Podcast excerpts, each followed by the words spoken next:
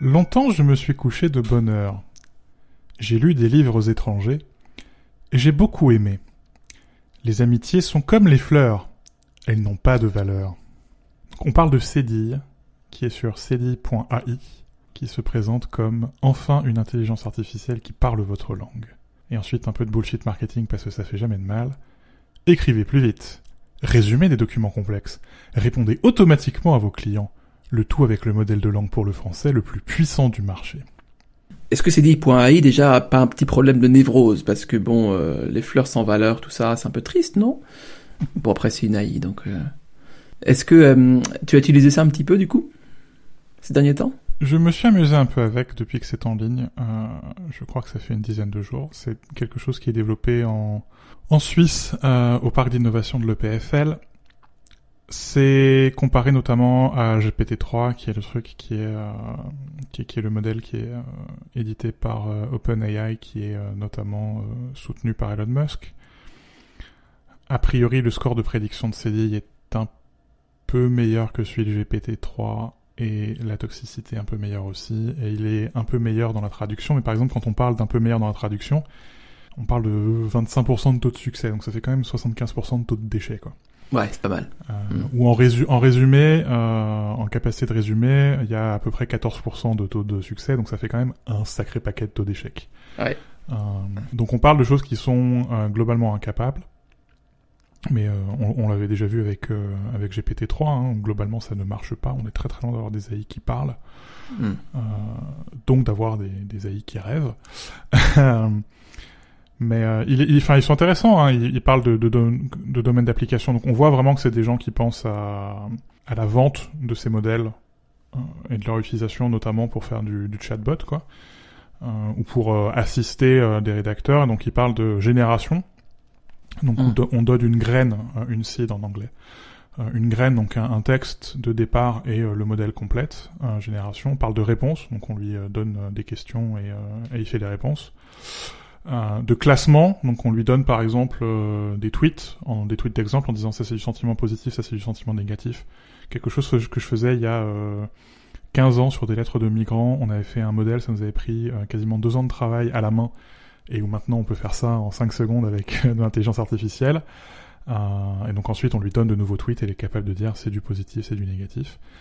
Euh, De la reformulation, on lui donne un texte euh, très long, par exemple un article, euh, et il est capable de reformuler certaines phrases pour qu'elles soient plus accessibles, et du résumé, encore une fois on lui donne un article et euh, il résume l'article en, quelques phrases.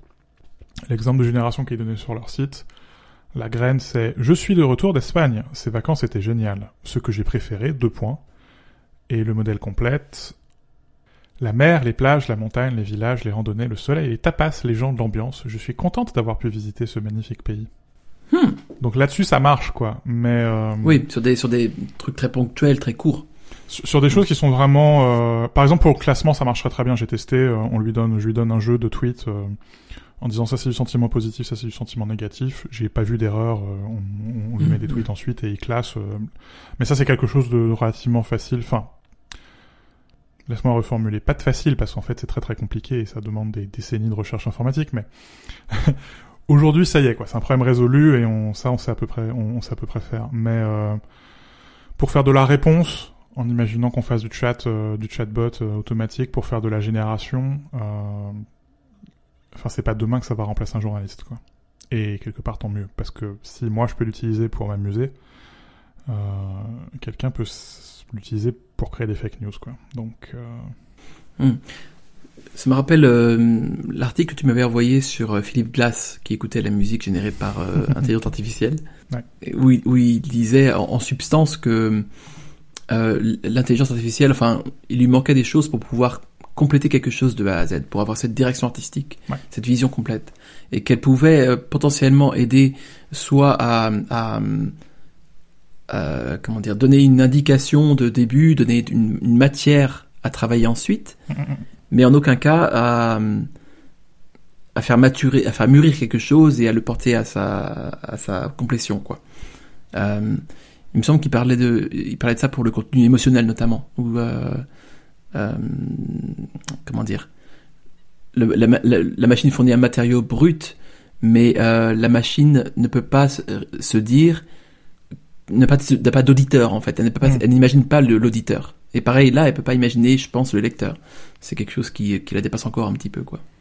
Je trouve assez intéressant que ça vienne de musiciens qui ont travaillé notamment sur la musique sérielle ou des choses comme ça. Oui. Et qui se disaient, euh, on va créer des formules pour, pour, euh, pour, pour sortir de la musique. Hmm. Et en fait, on se rend compte dans le processus que euh, la formule, elle est en permanence modifiée par la main de l'artiste. Hmm. Et où la main de l'artiste, elle, elle, retouche les défauts de l'approche purement mathématique. Et, et, le problème de la machine, c'est que elle le fait pas. Ou quand elle le fait, elle le fait euh, de manière très maladroite. Hmm. Euh, il y a des travaux passionnants, par exemple, sur la dixième symphonie de Beethoven, la symphonie perdue. Et euh, on a donné quelques mesures à, à, une, à, un algorithme de, de, machine learning, et puis on lui a dit, bah, sors-moi la dixième symphonie. Ça s'écoute, quoi. Mais c'est une espèce de ça m'a fait penser à euh, un fan de Beethoven qui, après avoir écouté de manière obsessionnelle les neuf symphonies de Beethoven, se dit bah c'est peut-être à ça que ressemble la dixième symphonie. Et c'est ça s'écoute, hein. Et oui, tu reconnais Beethoven, mais c'est incroyablement naïf. Sans parler même des problèmes techniques qui est on, est, on entend la compression et euh, euh, et on entend les, les, soucis où parfois la, la, la, machine elle part dans des délires. Euh, que...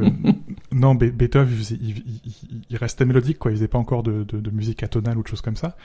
Mais euh, même quand tu restes dans des extraits euh, qui, euh, qui marchent, c'est Enfin, parfois on dit que Bach c'est le meilleur cliché de Bach lui-même, mais là, il y avait un côté, c'était un cliché de Beethoven, quoi. Et, euh, et c'est pas ça. Enfin, ça aurait pas été ça la dixième symphonie, quoi.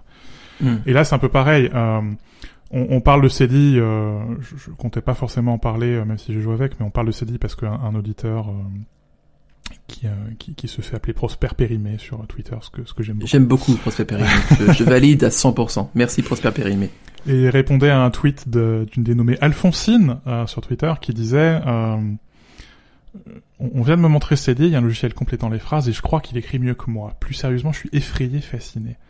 Hmm. Et non seulement il écrit pas mieux qu'elle, mais je crois pas qu'il je crois pas qu'il faille être euh, ni effrayé ni fasciné quoi. Euh, il faut prendre ça de manière euh, tout à fait sérieuse parce que ces outils vont être utilisés notamment dans le marketing et notamment dans la génération de fake news. J'en ai aucun doute. Bien sûr. Euh, mais je crois pas qu'il faille y en être effrayé. Enfin c'est elle, elle, a un côté poétique cette euh, cette phrase. Les amitiés sont comme les fleurs, elles n'ont pas de valeur. Mais enfin, euh, c'est digne d'un adolescent qui écrit de la fanfic de fanfic, quoi. C'est pas. enfin, oui, oui. S'il n'y a pas un contexte autour pour donner de la valeur à cette phrase, enfin, sans vouloir réécrire euh, la, la, bibliothèque de Babel, la bibliothèque de Babel, bordel, quoi. Euh, tous les livres ont déjà été écrits. Euh, il y a même une, une, bibliothèque de Babel en ligne euh, qui contient l'intégralité de tout ce qui a été écrit et de tout ce qui ne sera jamais écrit. Euh, tout a déjà été écrit, mais c'est pas pour ça que j'ai cassé mon crayon, quoi. Parce que ce qui compte, c'est pas que ça, ça a été déjà écrit. Enfin, sinon, on arrêterait de jouer Shakespeare. Enfin, Shakespeare a déjà été joué. Pour, à quoi bon encore jouer Shakespeare? Euh, Ce qui compte, c'est ce qu'on met dans les mots. Euh, et mmh. je peux réécrire.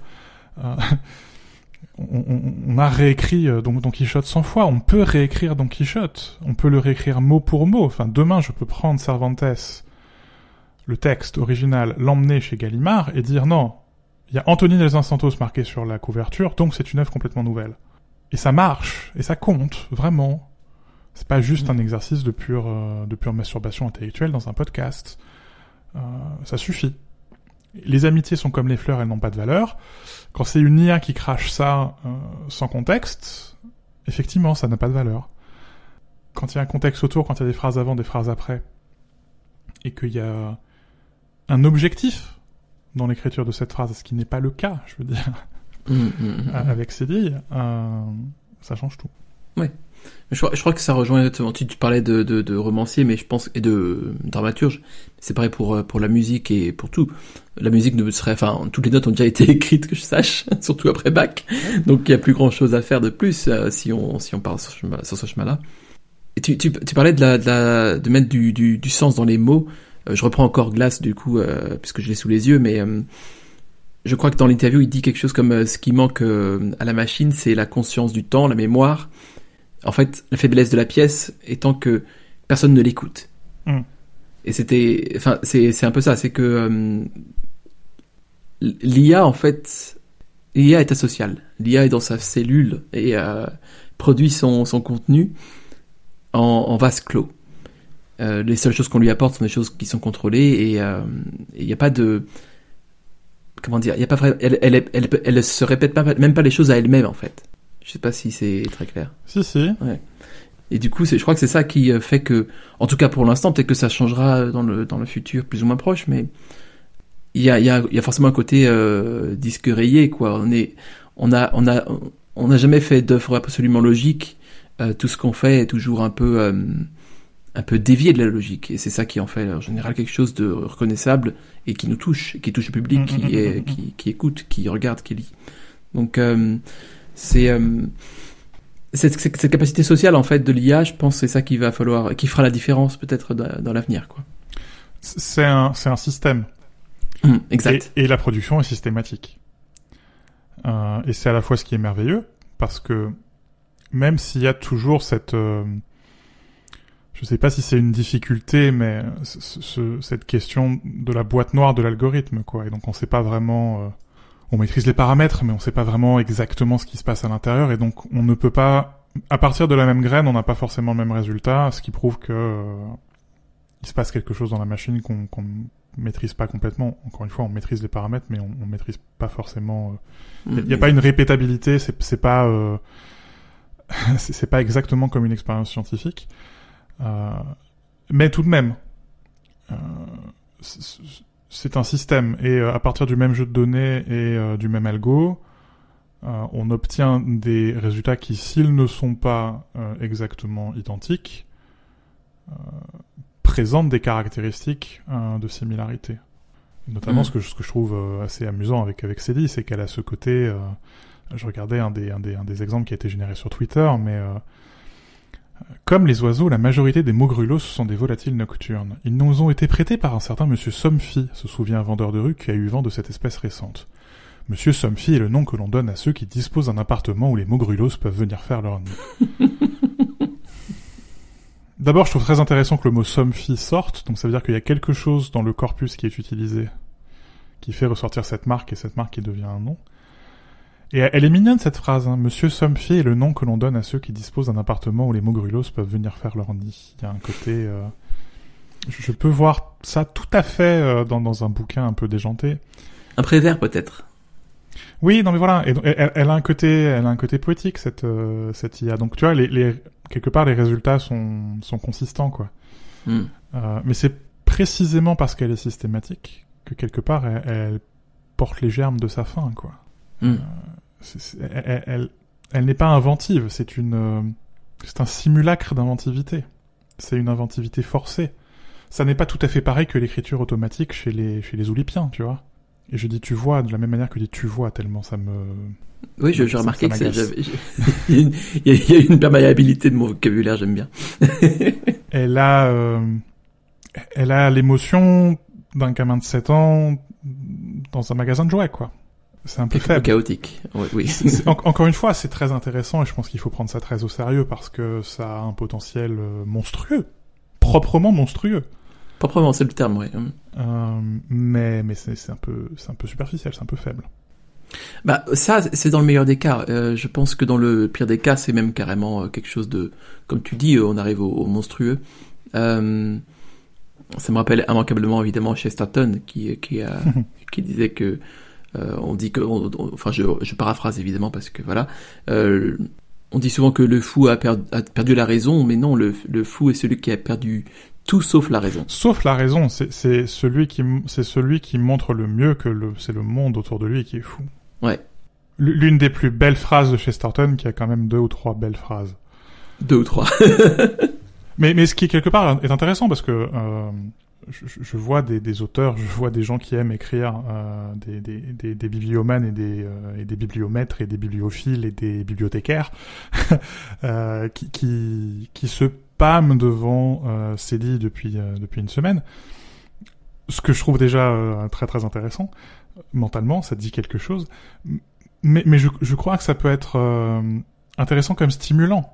Oui. Ou au contraire, euh, quelque part, toi, tu donnes une graine à, à Cédille, mais le retour de Cédille, c'est une graine pour toi. Hmm. Ça peut être un excellent stimulant pour.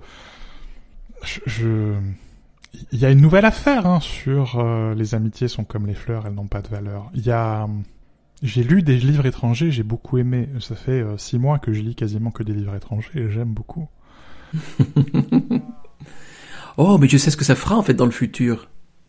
Les horoscopes. Mais mais oui, C'est évident.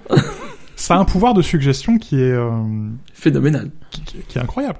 Ouais, ouais, ouais, ouais. Et donc ça peut euh, avoir un, un- une, une utilité très pragmatique dans, le- dans le marketing, dans le chatbot, dans des choses comme ça, dans la création de fake news parce que c'est aussi une activité économique, euh, ou dans la création d'articles tout court. hein. J'ai déjà des modèles qui tournent pour faire des articles, pour écrire des articles à ma place. Et oui. Euh, notamment les articles de résultats financiers ou des choses comme ça, ça fait des années que c'est pas moi qui les écris, que c'est la machine qui les écrit à ma place. Euh, spoiler alert, quand vous allez lire l'équipe, les résultats sportifs, une bonne partie des papiers que vous lisez, c'est des IA qui les écrivent. Euh, même chose pour l'information financière euh, sur la plupart des sites financiers. À partir du moment où c'est très sérialisé, c'est très très facile de faire écrire une machine euh, et d'utiliser ce genre de système. On lui donne une graine, un sentiment positif, un sentiment négatif, quelques phrases, un corpus d'articles que j'ai que voilà que j'ai écrit moi. hein. J'ai filé à la machine euh, des milliers d'articles que j'ai écrits, donc elle écrit à peu près comme moi. Et ça passe, quoi. Ça fait illusion. Parce que le, le domaine d'expérimentation est très restreint aussi. C'est quelque chose de très cadré, euh, de spécifique. Et euh, avec... là, dans ces dits, enfin, il y, a- aussi cette liberté. Enfin, on, on vend un peu ça comme quelque chose de très polyvalent, qui va te Mhm. te justement enfin te donner des idées créatives ce qui peut être le cas bien sûr mais bon c'est plus un accident Euh, là c'est euh, dans le cas de ton de ton de ton article sur les résultats par exemple financiers bah c'est quelque chose effectivement de très de suffisamment en truc à cadrer je pense pour avoir des résultats probants Ouais. Et, et Mm. même quand tu ouvres le corpus, euh, bah, c'est le simulacre et la simulation de Baudrillard, quoi. Pour que ce soit authentique, euh, il manque quelque chose. Et bah, il manque l'humain.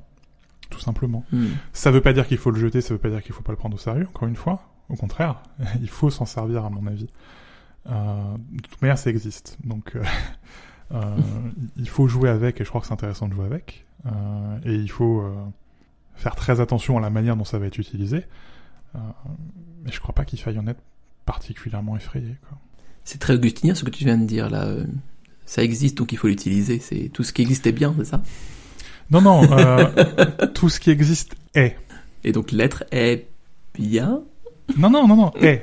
Euh, ça existe. Et euh, bah voilà, j'ai joué avec. Ça veut pas dire que je vais continuer à jouer avec. Euh, Mm. mais j'ai joué avec pour savoir ce que c'est. Je peux pas euh, vivre dans un monde qui n'existe que dans ma tête, dans lequel ces outils n'ex- n'existent pas. Je veux dire, ces outils existent. Hum, hum. Euh, Bien sûr. et, et donc parce qu'ils existent, au contraire, il faut s'en servir, il faut montrer les usages bénéfiques ou maléfiques qu'ils peuvent avoir, mais il faut montrer leurs usages, il faut montrer leurs limites, il faut montrer Mm, leurs possibilités. Euh, et c'est pour c'est en ça qu'il faut les prendre au sérieux, même si on les rejette, qu'on les accepte. Quand on les accepte, évidemment, on les prend très au sérieux, mais même si on les rejette, même si on les critique, surtout si on les critique, euh, il faut les utiliser et il faut les prendre très très au sérieux parce que c'est euh, si on les prend de manière un peu légère, c'est là où ils deviennent dangereux parce qu'on n'en maîtrise pas les effets et c'est facile de se faire avoir et euh, c'est facile de raconter n'importe quoi et euh, les gens en face ils attendent que ça qu'on raconte n'importe quoi donc Oui, même sans IA déjà, euh, on a vu le résultat. Donc, oui. Il y a un potentiel aussi quand même qui existe, peut-être, peut-être au détriment justement de, des créateurs de cette IA et de toutes les IA d'ailleurs, c'est que, comme tu disais, c'est- il y a, il y, a, il y, a, il y a un côté très immature et euh, du coup un potentiel comique très fort. Mhm. Je pense qu'on peut beaucoup rire aux dépens de l'IA. Euh, je crois que c'est Netflix qui a fait plusieurs vidéos de Mhm. de, de, de, de pitch euh, écrit par des robots. Alors je sais pas quelle est la part de réalité là-dedans parce que c'est quand même très très euh, particulier. Mais en gros, t'as des voilà différents un film d'horreur, une comédie romantique, tout ça, donc généré par des robots. et, le, Et- le- le lien sera dans la description c'est formidable C'est formidable. Ouais, ouais, ouais. C- c'est du non sequitur permanent ça n'a évidemment aucun débouché ça ne va nulle part bien sûr. ça n'intéresse personne à la, à la fin. Euh, ça ne remplacera, ça ne mettra aucun auteur de film au chômage. Euh, mais c'est délicieux. Oui, c'est le terme. C'est absurdement délicieux ou délicieusement absurde plutôt. oui, c'est c'est plus logique dans ce sens-là. Et euh, donc il y, a tout ce potentiel comique d'un côté, mais où on rit au dépend de l'IA, et de l'autre côté, euh, cet aspect très froid, très logique, qui euh, nous échappe parce que l'IA est meilleure en logique que nous. Et euh, c'est paraît du coup évident qu'il y a des implications en termes tactiques, en termes potentiellement euh, de conflits, de, de, guerre, que l'IA soit meilleure stratège, par exemple, que des humains.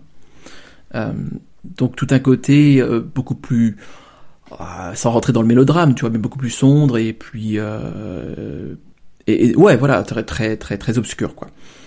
Et donc t'as as cette espèce de d'ambivalence de l'IA qui, alors, tu vois, l'homme n'est ni ange ni bête, bon, ça c'est Pascal, mais euh, l'IA est, à la fois bouffonne et, et tueuse, quoi. Ouais. C'est euh, c'est une espèce de d'ambivalence qui euh, qui se rejoint dans l'absurde en fait, dans un sens, mais euh, je serais curieux de voir. Alors, je, je serais pas, je, serais, je sais pas si je serais content du résultat, tu vois. Mais je serais curieux de voir jusqu'où ça va.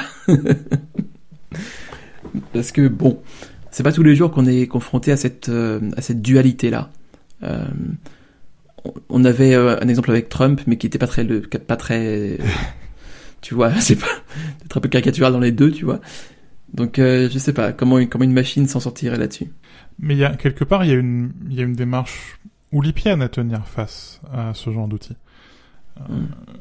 D'abord de manière très littérale, euh, les exercices de, de, de l'oulipo, qui sont des exercices systématiques, tu peux les faire tenir à une IR.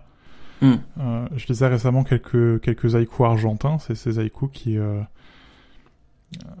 contiennent un... ne peuvent pas contenir certains mots, donc des mots à trois syllabes. Donc un des exemples qui est donné par exemple, c'est euh, on choisit le mot banane, donc le haïku ne peut pas contenir euh, le mot banane et les mots euh, qui dérivent du mot banane, mais il faut qu'il comporte les syllabes du mot banane.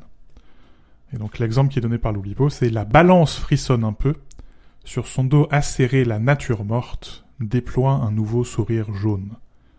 Donc en plus, sourire jaune, c'est magnifique. Hein. Bien sûr, bien sûr. Et donc tu as balance, nature, jaune, et tu as donc le mot banane. Ça, typiquement, c'est un exercice que tu peux que tu peux faire faire à une IA. Euh, la disparition, c'est un exercice qui devient extraordinairement facile quand tu t'aides euh, d'une IA pour le faire. Euh, alors que si, si t'as pas si t'as pas la machine pour t'aider à enlever les œufs, par exemple, c'est c'est oui. c'est beau et ça mérite euh, un livre comme La disparition et ça mérite ça mérite d'être lu quoi. Mais il y a une deuxième démarche oulipienne qui est au contraire de te mettre dans la position où tu utilises quelque part c'est l'IA qui te commande et qui devient qui, qui, qui devient suggestion de Mm. démarche oulipienne dans toi et donc c'est toi qui deviens le système qui est nourri par l'IA. Mm. Euh, et je pense que c'est quelque part dans cet aller-retour et euh, dans cette manière de, de, se renvoyer la balle des systèmes. Euh, non seulement qu'on trouve les, les limites, euh, parce qu'on on tape très très vite sur les limites, mais qu'on trouve les possibilités, qu'on trouve les possibilités créatrices. Oui. Euh, mais il faut qu'il y ait cet aller-retour. Et donc il faut qu'il y ait un humain quelque part dans la dans, Dans l'équation. Et je crois que c'est quand on prétend qu'on peut enlever l'humain de l'équation et faire tourner la machine toute seule euh, qu'on crée le monstre. Tout à fait. Ouais. Oui, je suis 100% d'accord avec ça. Le, le, le futur, c'est pas la machine qui a servi l'humain. Le futur, c'est l'humain qui se sert de la machine pour dépasser sa nature. Mm. Je pense pas que ce soit sa nature physique, je pense que c'est sa nature intellectuelle. Euh, et je pense que c'est là où c'est intéressant. On va faire de la meilleure poésie, on va faire des meilleurs romans, on va faire du meilleur marketing, parce que c'est aussi de l'écriture, euh, en se servant quelque part de ces outils, non pas pour nous remplacer, non pas pour être meilleurs que nous, mais euh, pour nous apporter un, un grain de folie, un grain d'inattendu qu'on n'est pas toujours capable de mobiliser, euh, pour démultiplier des systèmes comme l'Oulipo peut, nous en proposer, pour maximaliser ces graines. Euh, et là, c'est intéressant. Là, c'est super intéressant. Oui, parce que on ne divertit pas le l'IA, l'outil, de la contrainte générale, la Mhm. contrainte qui est source de créativité ou de même de création. Si on la préserve pas, enfin si si l'IA est dirigée contre cette contrainte, là elle devient monstrueuse parce qu'elle met en, en péril l'équilibre qu'il y a et surtout le le elle elle euh, elle cause la stagnation de l'espèce. Tandis que si elle est utilisée comme allié pour euh, comme un peu comme euh, comme péon quoi pour euh, à la fois aider sur les tâches rébarbatives et en même temps et jouer à ce ping-pong intellectuel effectivement elle peut démultiplier les capacités la bicyclette quoi Et, et c'est pour ça que j'aime pas le, le terme d'intelligence artificielle, parce qu'au final, c'est des, des, choses qui sont ni intelligentes ni artificielles. oui. Euh, mais euh, on, on, le voit même à des, à des échelles toutes bêtes. Je veux dire, Antidote, le correcteur orthographique, intègre maintenant des systèmes de machine learning pour mm. euh, améliorer la correction. Euh, et c'est aussi à ça que ça sert. Parce que quelque part, si c'est... Alors, certes, c'est parfois dans mes fautes d'orthographe que je trouve des choses intéressantes, ou dans un lapsus que je trouve des choses intéressantes. Euh, et c'est parfois dans les mauvaises suggestions du correcteur orthographique que je vois que ah, tiens là il a cassé parce que ma phrase est pas très claire. Mm. Mais on peut se servir de ces choses pour, euh, je pense pas mieux, mieux, écrire ou enfin si peut-être mieux écrire d'ailleurs, mais pour écrire d'autres choses et pour euh, pour augmenter nos perspectives. C'est un c'est un formidable. D'abord, c'est un formidable miroir du corpus qui est utilisé pour nourrir ces algorithmes. C'est un formidable miroir des algorithmes eux-mêmes mais c'est aussi un, un, formidable miroir de ce qu'on a donné à la machine. Hmm. Et donc ce que la machine elle nous rend, c'est ce qu'on lui a donné. Et c'est ça que je trouve intéressant. C'est pas la machine toute seule Deus Ex Machina, quoi. C'est non, non, c'est euh, moi qui donne, je donne de la viande à la machine et elle me sort une saucisse. Faut pas faire, faut pas qu'on parle de ça à 19h41. Je vais faire maintenant.